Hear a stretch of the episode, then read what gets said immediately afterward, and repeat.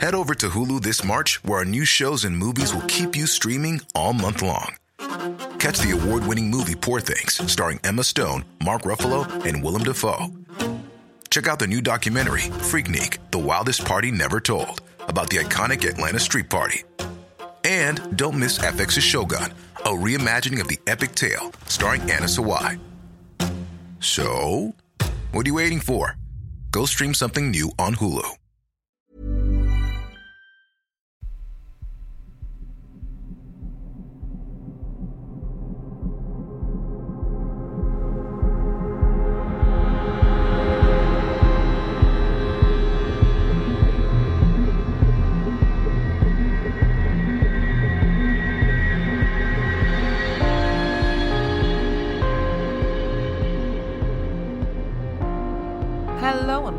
Episode number 222 of Real Life Ghost Stories. And to kick things off this week, I need to say thanks to some of our newest Patreon subscribers. I would like to thank Sue Tanada, Vancouver Harp, Amanda Moreno, Jeff Barnoski, Michael and Dio, Grey Movies, Next Ridge, Elizabeth, Peter, Mike McCaber, Jordan McDowell, Amelia Adams, and Dawn Mitchell. Thank you so much for subscribing to the Patreon. I love you and appreciate you every single day.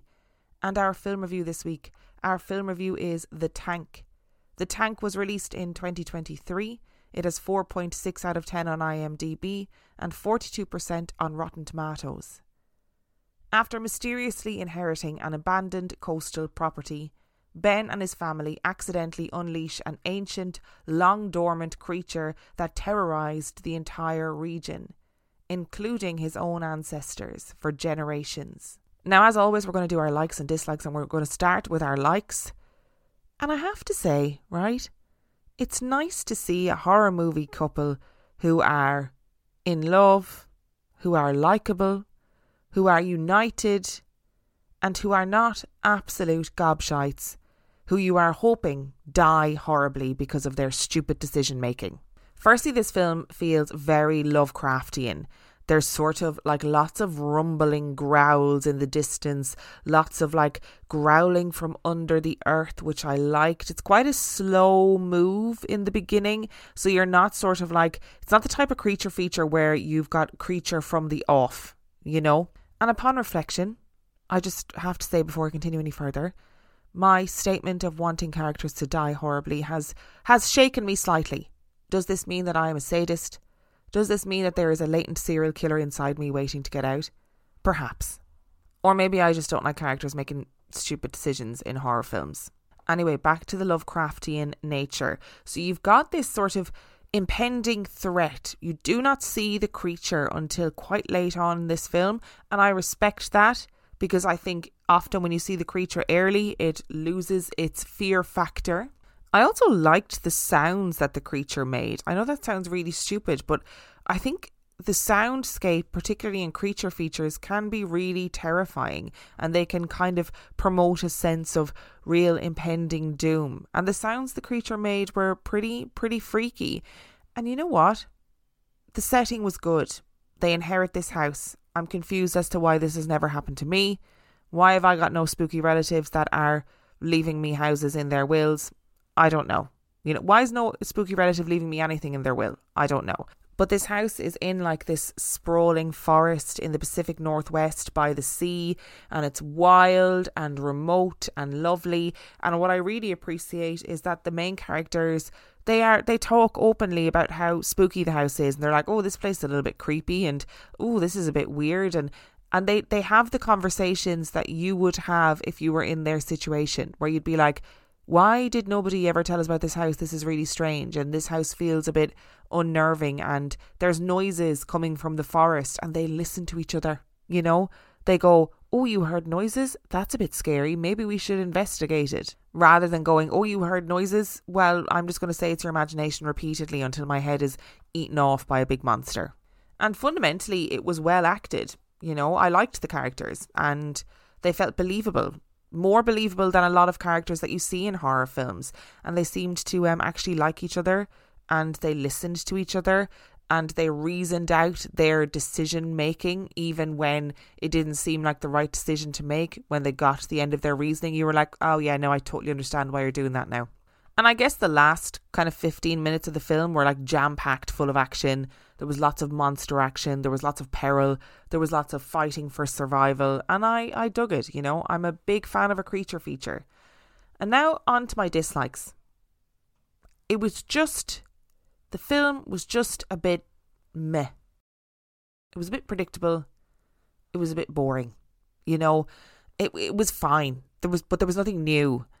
In all the things that I liked about this film, I feel like we've sort of seen those things a million times in other creature features and it didn't really go anywhere new. There was lots of like really great potential. I mean, they hear this story that the native people, the indigenous people on the land, did stopped living on the land because they felt like it was cursed because their people were disappearing being pulled into the ground by this mysterious creature i mean that was that was really interesting but it was only just sort of shoehorned in in this tiny moment of the story.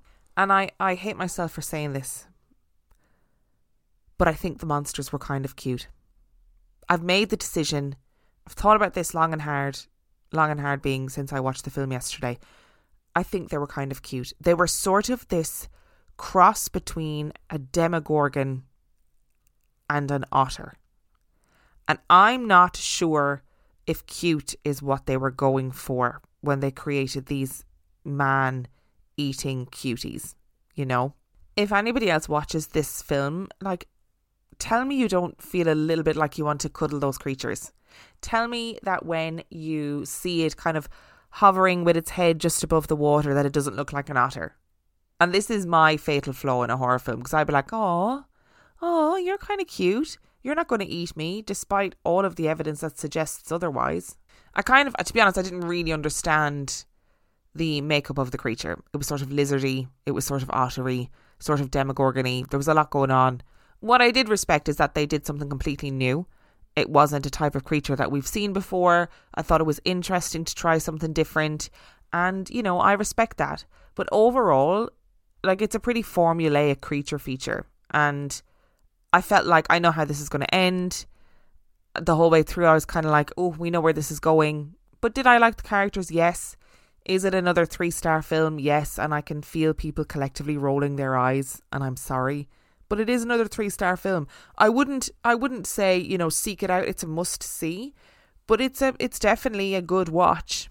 I think it's actually probably one of the more family friendly horrors that I've watched in some time.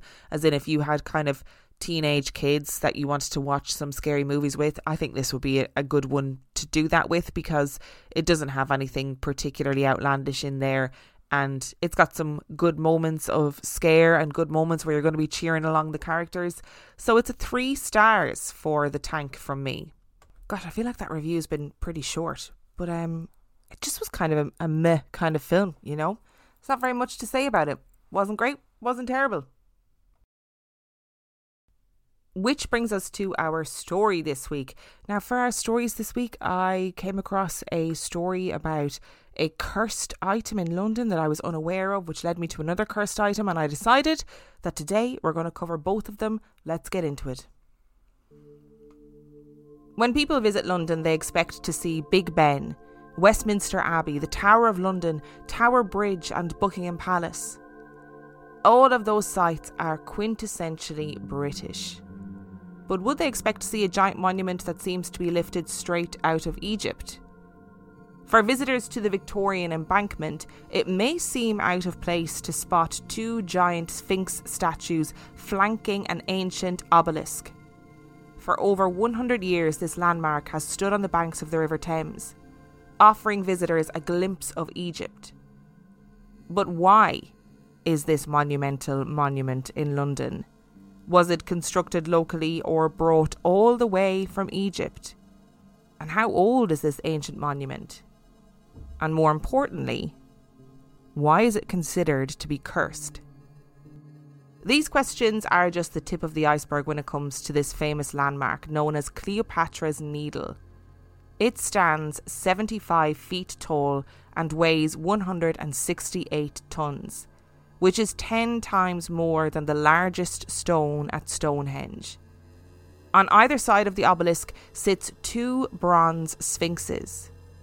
But its mystery doesn't stop at its size or location. As I said, the obelisk is believed to be cursed. The obelisk was erected in the city of Heliopolis in Egypt. It was made out of granite from the quarries of Aswan and dedicated to Pharaoh Thutmose III. Aswan is an ancient city in Egypt, later known as Syene. During antiquity, it was the frontier town of ancient Egypt to the south. It operated as one of the strategic and commercial gateways and contained some of the most significant archaeological sites in Egyptian history, including the Temple of Isis. Heliopolis was one of the most major cities in all of ancient Egypt.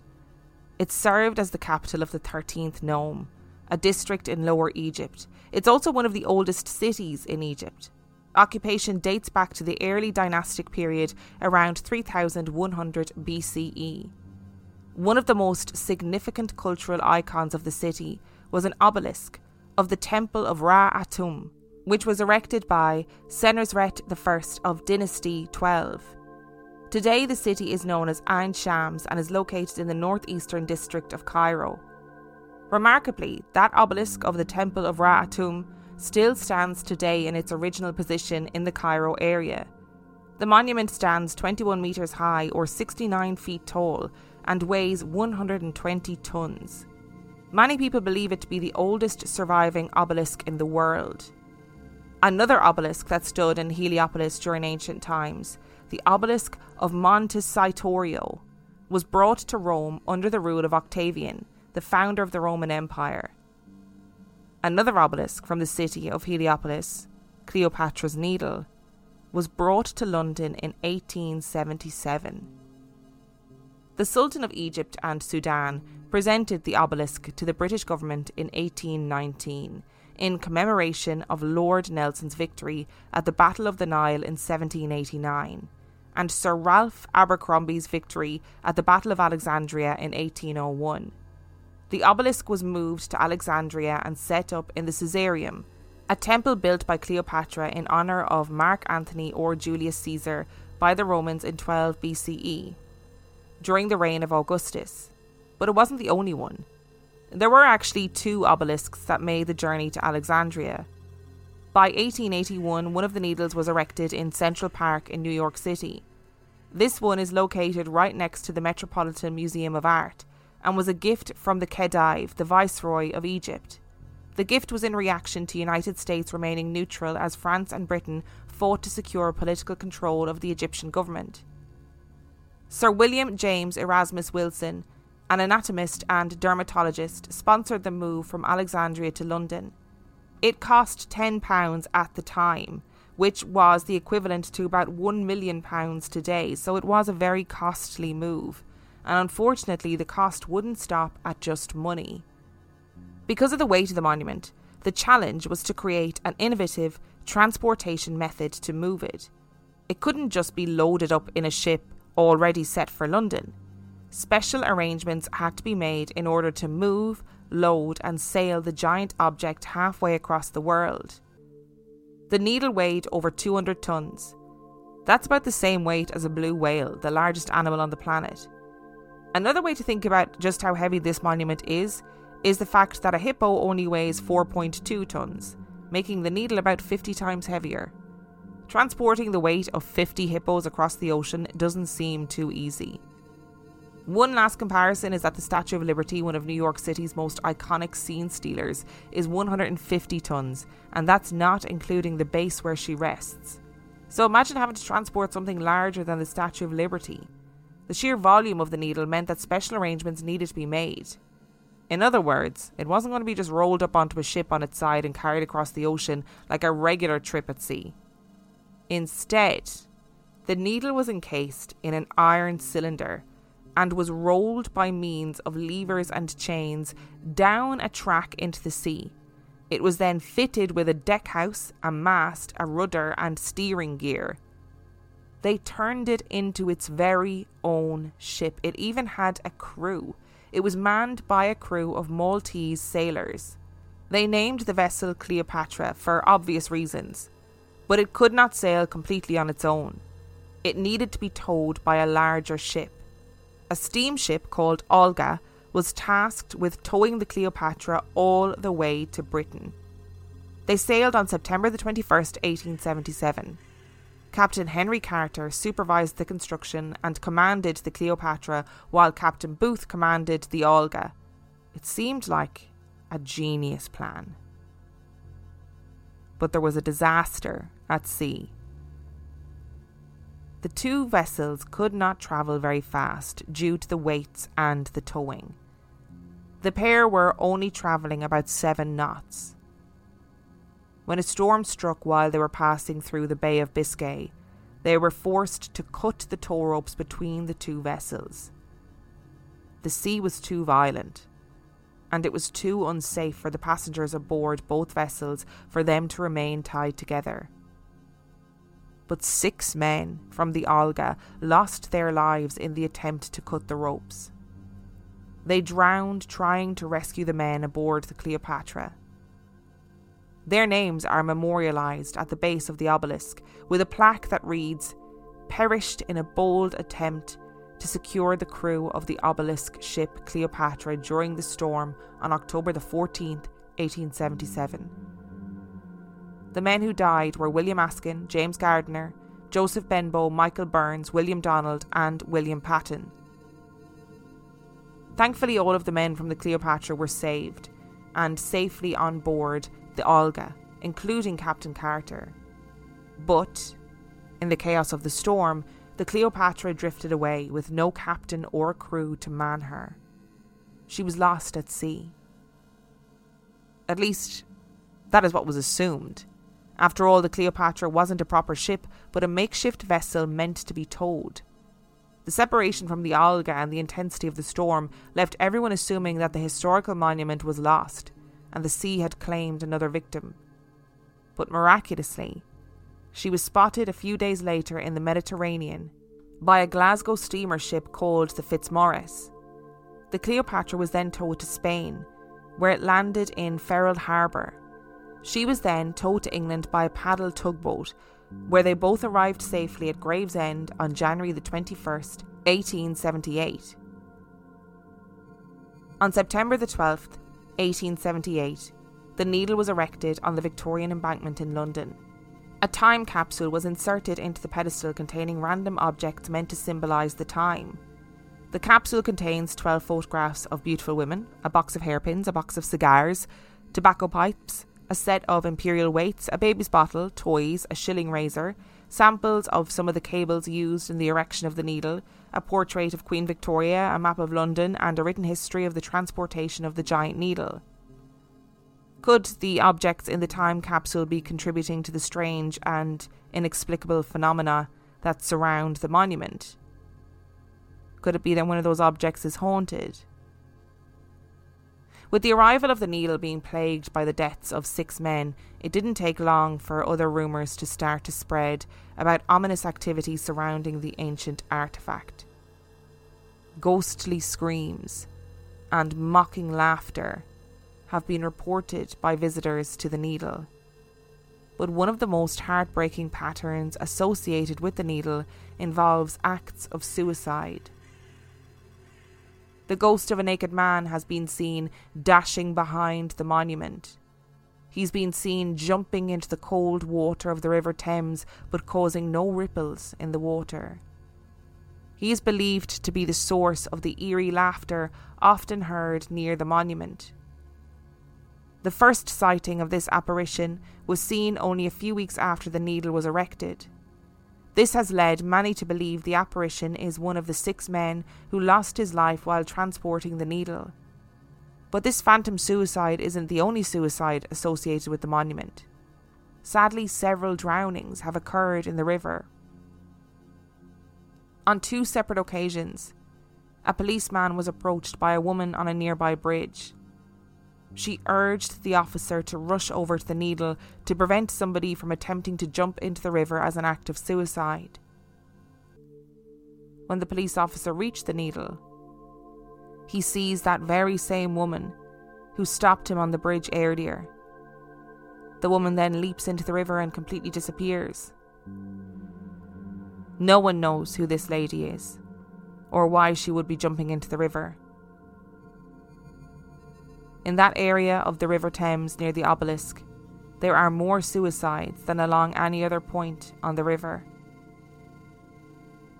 Legend has it that the soul of Ramses II is imprisoned inside the obelisk. In 1880, a woman named Miss Davies was wandering along the embankment when she felt there was some sort of force pulling her towards it. As she got closer, she heard laughter and lost control of her legs, flinging herself into the water. Thankfully, she was saved by a passer-by. However, the experience left her traumatized. She began experiencing horrible nightmares featuring a tall woman with a white face and black almond eyes. The woman wore red robes and had sharp, pointy teeth. Her face appeared as though the flesh had been ripped right off. Miss Davies believed all of her nightmares and the near drowning incident were all due to the obelisk. The woman in her nightmares resembled that of an Egyptian priestess or a member of Egyptian nobility. Aleister Crowley was an English occultist, and he will be getting his very own episode at some point. He was also a ceremonial magician, known for founding the religion of Thelema. Story goes that Crowley himself paid a visit to the iconic needle, performing some sort of dark sorcery at the base of the needle in an attempt to free Ramses' trapped spirit. The ceremony involved him feeding animal blood to a human skeleton.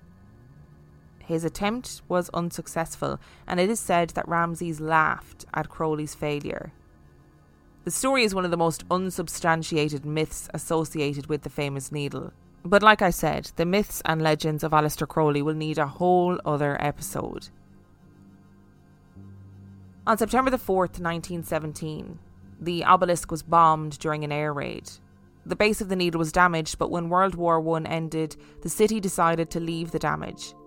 A plaque on the base reads The scars that disfigure the pedestal of the obelisk, the bases of the sphinxes, and the right hand of the sphinx were caused by fragments of a bomb dropped in the roadway close to this spot in the first raid on London by German airplanes a few minutes before midnight on Tuesday, the 4th of September 1917.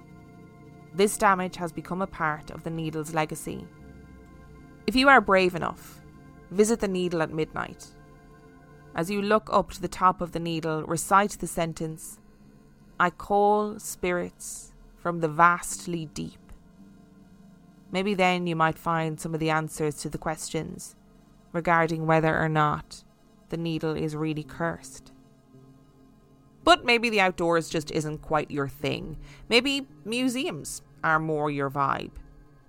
In the British Museum, there exists another very dangerous, very cursed artifact the mummy case of a high priestess of the Temple of Amen Ra. There are, of course, many slightly different versions of the story of the curse of this particular mummy case. Stories of cursed tombs and artifacts tend to take on a life of their own and get passed around so much that they become slightly bent out of shape. But, according to Peter Underwood in his 1974 book Haunted London, one thing is for certain, and I quote from the time the mummy case passed into the possession of an Englishman in Egypt in around 1860, a strange series of fatalities followed its journey. And even when it resided in the mummy room at the British Museum, sudden deaths haunted those who handled the 3,500 year old relic from Luxor. But our story truly starts a few years before the mummy was taken from Egypt. Count Louis Hamon who was commonly known as Cheiro, was an astrologer and palmist. He once told a story that he had read the palm of a young man named Douglas Murray. As soon as he took the hand of Douglas Murray, Cheiro had an experience of intense feelings of dread and fear. Something awful was going to happen to this man. Cheiro was completely convinced that this man was going to somehow lose his arm in the near future. Cheiro believed that the hand would come into contact with a treasure of some kind, which would unleash a series of unfortunate events. Sure enough, a few years later, Douglas Murray returned to see Cheiro, and sure enough, he had lost his arm in a series of strange events. He had been in Cairo with two friends, and while there, he was shown a beautifully preserved mummy case. It was delicate and opulent, and the hieroglyphics that adorned it showed that this was a case of a high priestess of Amun Ra. The case had the very features of the young priestess worked into the outside of it, a fine find indeed. Each of the three friends desperately wanted the case, and in the end, they drew straws for it. Douglas Murray won the case and had it packaged up for dispatch to London. He would very soon regret that he was the worthy winner of such a prize. Perhaps he should have at this point remembered Cheiro's warning but he did not. And a few days later, he was shooting ducks on the Nile when his shotgun exploded and shattered his right arm. He needed medical attention fast, and on his rushed journey back to Cairo, they faced dreadful winds. And it was a full 10 days before he was able to make it to Cairo and receive any medical attention.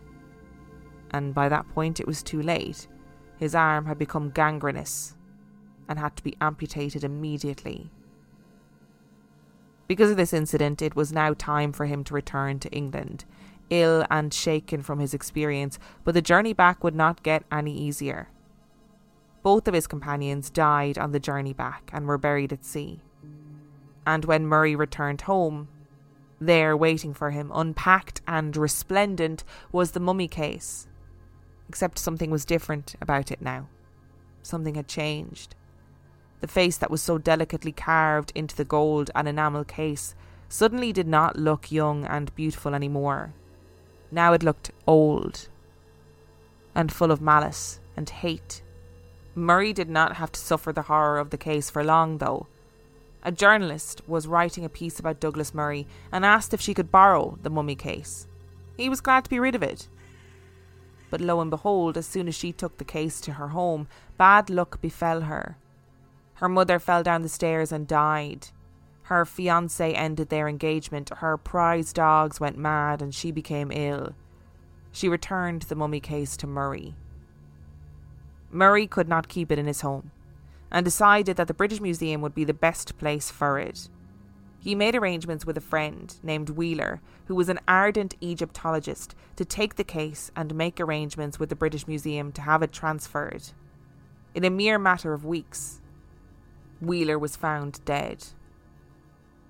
A servant maintained that he had been unable to sleep since the mummy case had been brought into the house. And the stories didn't end when the mummy was brought to the British Museum. According to Cheiro, anyone who attempted to photograph or sketch the mummy suffered ill fortune. Also, according to Cheiro, Douglas Murray lost most of his fortune when the mummy came into his possession. Stuart Martin, the novelist and journalist, added that when the case was being photographed by a photographer, he was shocked and appalled to see that instead of the ornate gold and enamel carved face, the developed pictures showed an entirely different face. A face that was twisted and contorted with hatred and spite. The photographer died soon afterwards. Stuart Martin also added that when the mummy was transported to the British Museum, the carrier who moved it died a week later. Ghost hunter Thurston Hopkins also investigated the case and believed that 13 people who had come in direct contact with the mummy case had lost their lives. He claimed that a press photographer had taken a picture of the mummy case at the British Museum and had returned the next day, pale and shaking, with the photograph in his hands. He gave it to Sir Ernest Wallis Budge, who was the keeper of Assyrian and Egyptian antiquities in the British Museum for 30 years. The photograph showed a woman's face, twisted and horrible, and after leaving the museum, the photographer shot himself. Hopkins went on to say that Wallis Budge, an Egyptologist, was constantly worried about the mummy case. Staff in the museum were regularly reporting sobbing sounds coming from the case and sounds of hammering and banging coming from it as if someone was desperately trying to get out. One night, a keeper in the mummy room had watched in horror as a figure sat up from the case and turned towards him. This thing had a horrible yellow face twisted with rage, and it glided towards him with a sickening, smooth silence before disappearing in a flash. The daughter of a museum keeper reported that her father would come home telling stories about the Amun Ra mummy case. Museum cleaners were terrified of it and stayed away from it. A new worker didn't believe the rumours and was disrespectful to the case, and his son died soon afterwards. Several workers were injured when they were moving the case to various display positions. And our final piece of the Amun Ra story is that the British Museum decided to send the case to America, to a museum in New York. The case was packed up and placed on its transport ship, an unsinkable vessel, the first of its kind in the world. The HMS Titanic. Except much of the stories about the Amun Ra mummy case are untrue. Mr. Douglas Murray absolutely did not find the mummy in Egypt and suffer a series of unfortunate events. Nor was he bankrupt. He died a wealthy man, but was indeed fascinated with spiritualism. And he had heard a story of a woman who brought an Egyptian mummy to England and she had placed it in her drawing room. The next morning, everything that was breakable in that room was found smashed to pieces. Perplexed, the woman moved the mummy to another room and again everything was smashed to pieces. Frightened now, the mummy was moved to the attic and the door firmly locked, and every night the family would hear footsteps up and down the stairs, and heavy items would be moved from room to room and floor to floor of the house. They also began to experience other paranormal activities like flickering lights and an entity seen on the stairs. All of the servants resigned in one go. Around the same time that Douglas and his friend Mr. W.T. Stead heard this story, the Amun Ra mummy case was presented to the British museums. Douglas instead went to see this mummy case, and they believed that the face on the case showed a living soul in torment. And they tried to organise a seance in the British Museum to contact this soul. They ensured that their views on this were well known, and the story began to gather momentum in newspapers. But the story of the woman who had paranormal activity after bringing a mummy into her house, and the case of Amun Ra, got completely muddled and conflated. Every time the story was printed, another salacious detail was added. When the story of the case being shipped in the Titanic was told, it gained a whole other lease of life.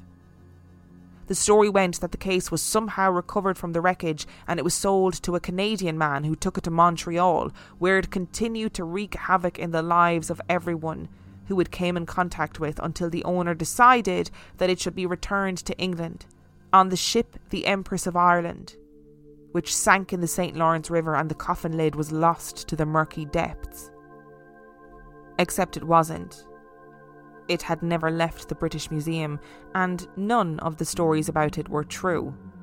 The stories were helpfully perpetuated by Murray and Stead, who perhaps just wanted people to believe in the power of the paranormal. But for the most part, the mummy case was just a beautifully preserved and mysterious artifact of a time and a people that seemed beyond contemporary comprehension. There is, however, one little detail about the mummy case of Amun Ra that has intrigued people for years. Sir Wallis Budge was arguably the most learned Egyptologist of the modern era. He translated the Egyptian Book of the Dead. The Book of the Dead was considered to be a divine text that was written for the dead by a god. The book is filled with spells and incantations designed to help with the preservation of the mummy but also to help grant everlasting life.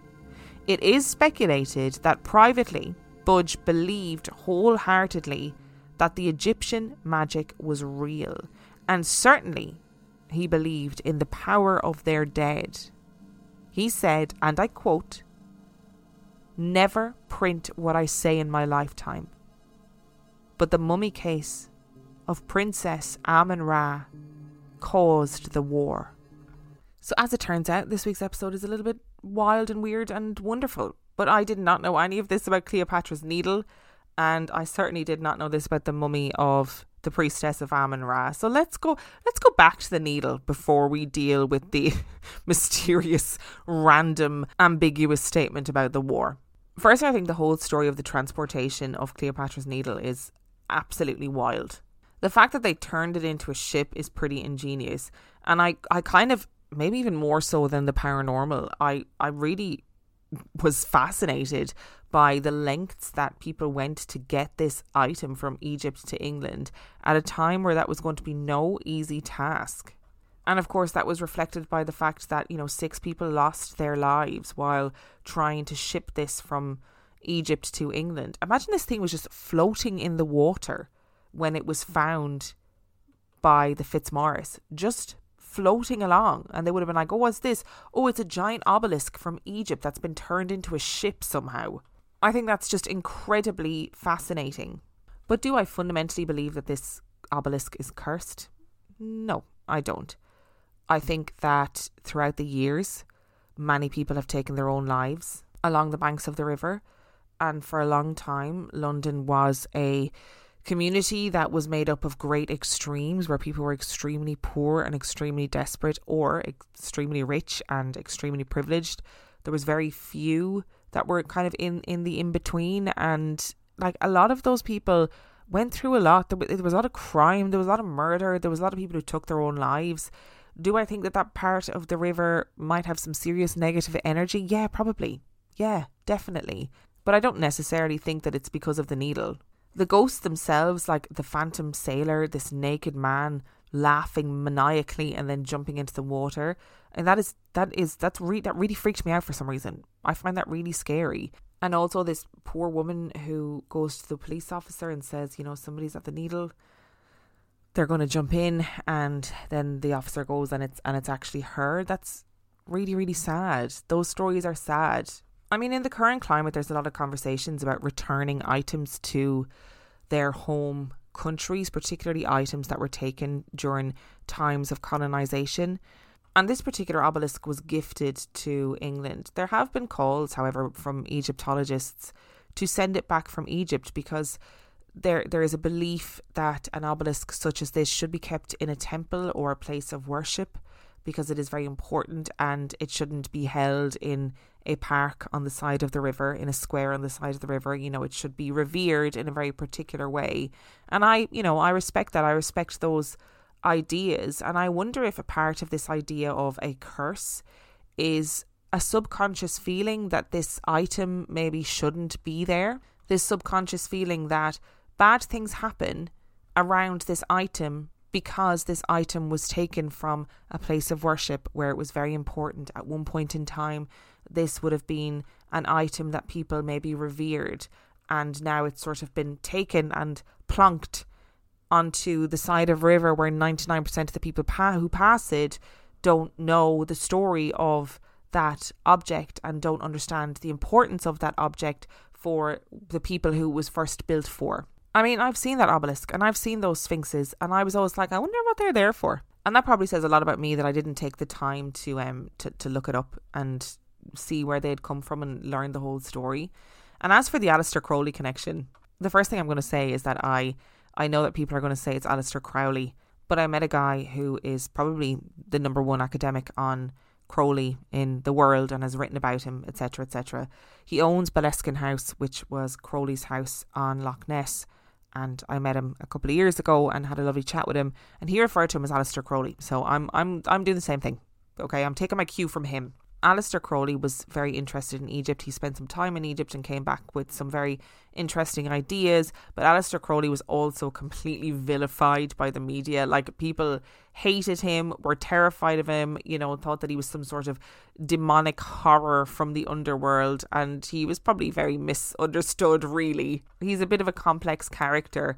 But I, I you know, I, I feel like ego wise, I could imagine him thinking that he knew that this obelisk contained the st- the soul of Ramses and whatever, and he was the one that would be able to release it. Do I fully believe the story? Probably not. Would I be brave enough to stand under the needle and say, I call the spirits from the vastly deep? I, I don't know that I would be, okay? I, I'm just going to put it out there. I don't know that I would be. I love stories of cursed mummies and cursed mummies tombs and all that jazz. I equally wonder if a part of our belief of the curse of mummies and mummies tombs and all that jazz also comes from the fact that these this is these were people's resting places. Like people spent a lot of time and money and effort making a resting place that they believed would help them move to the afterlife and they were places of great importance and respect and then you know people just rocked up and opened them up and took shit out of them and took mummies and people were eating mummies for a period of time and i believe it was known as medical cannibalism and people believed that ground up bits of mummies would cure certain diseases it was particularly prevalent in the 16th century, but it continued right up until the 19th century. People were just out here eating mummies, and I wonder if a part of all of the the curses and all that jazz is some sort of deep ingrained guilt about the fact that you know people were taking these bodies from their burial place and literally in some cases consuming them and I found it really fascinating in particular about this story of Amun Ra because as I was reading through it, I was like, whoa, this is a really interesting story. And all of this stuff happened. And this man named Douglas Murray, and oh my God, he experienced so much at the hands of this mummy, this mummy's case, rather. Like, I can't believe I've never heard this story before. And then I got to the end and it was like, and it's pretty much none of it is true. But two people seem to have really benefited from this story in a bizarre way. So Douglas Murray seems to have perpetuated this story of him finding this this this mummy's case in Egypt and winning it and terrible events happening, etc. etc.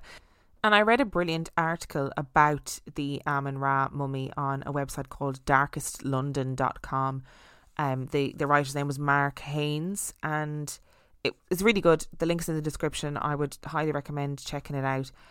But he spoke about how it's potentially Douglas Murray perpetuated this rumor because he was so interested in spiritualism and he so deeply believed it that he wanted other people to believe it too. And this was a way to get other people to believe and listen and take notice. I don't think, as far as I'm aware, that the seance that they wanted to do in the British Museum ever actually took place. I can only presume the British Museum were like, no, absolutely not. Eventually, the British Museum did come out and make a statement and say, the mummy case is here. It was not on the Titanic. It did not sink. It was not removed from public display. It has not caused any injuries that we are aware of. It is here, people can come and see it, but it doesn't cause any issues. However, that being said, I do believe that there it's probably very likely that people, you know, night staff, cleaners, etc., have probably had experiences in the British Museum at night time, things that were frightening, things that were terrifying, whether that was, you know, their subconscious being in rooms with all these ancient artifacts or whether it was some sort of energy attached to these ancient artifacts being like hang on i am here in this museum and not where i not where i was intended to be. Maybe that rustles up some sort of energy and causes people to have these experiences. Who knows? But the other person who seems to have benefited from this is is Cheiro, who I talked about on Patreon, I believe. He was believed to be like the greatest palm reader that ever lived, but it's interesting that he also perpetuated this lie that, that this mummy case ended up on the Titanic and he told this whole story about how Douglas Murray had come to him and he told me he was going to lose an arm.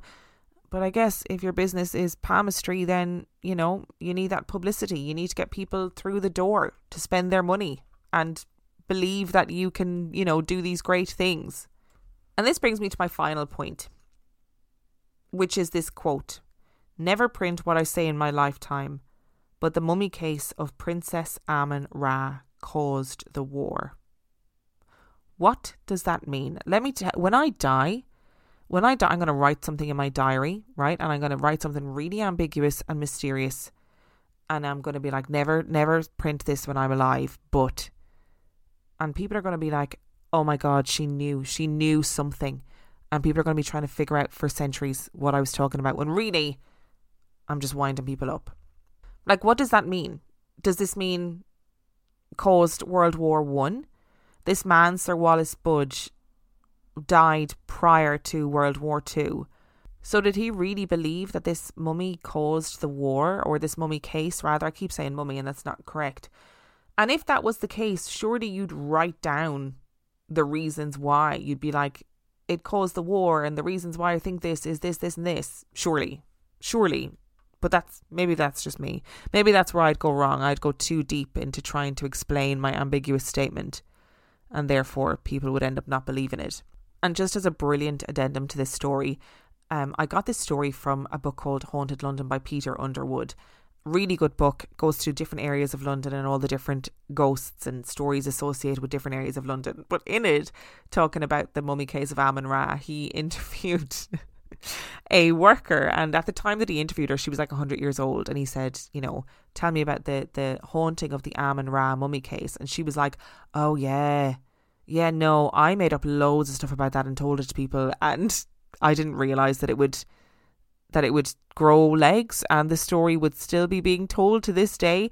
Basically, she said she used to make up stuff to scare people sometimes when she was showing people around the museum.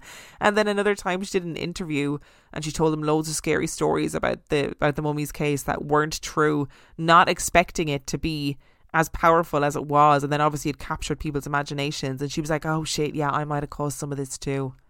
Fundamentally, do I believe Cleopatra's Needle is cursed? No. Do I believe the mummy case of Amun Ra is cursed? Also no. Do I believe that these things should probably be sent back to where they came from? Yeah, probably. Thank you so much for listening to today's episode. It probably feels um, a little bit manic and a little bit wild this episode. At least it does from my end. It's I just life is very manic and wild at the moment.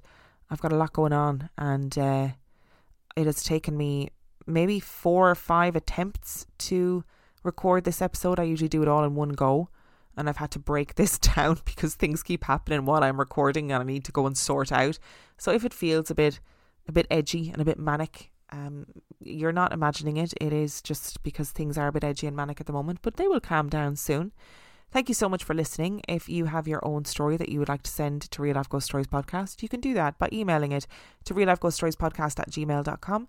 You can also check out the website at and if you are desperate for some extra content, you can subscribe to the Patreon.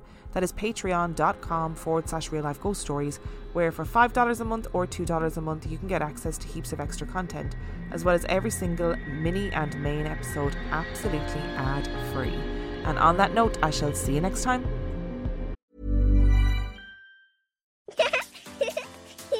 Too tired to clean your floors after playtime?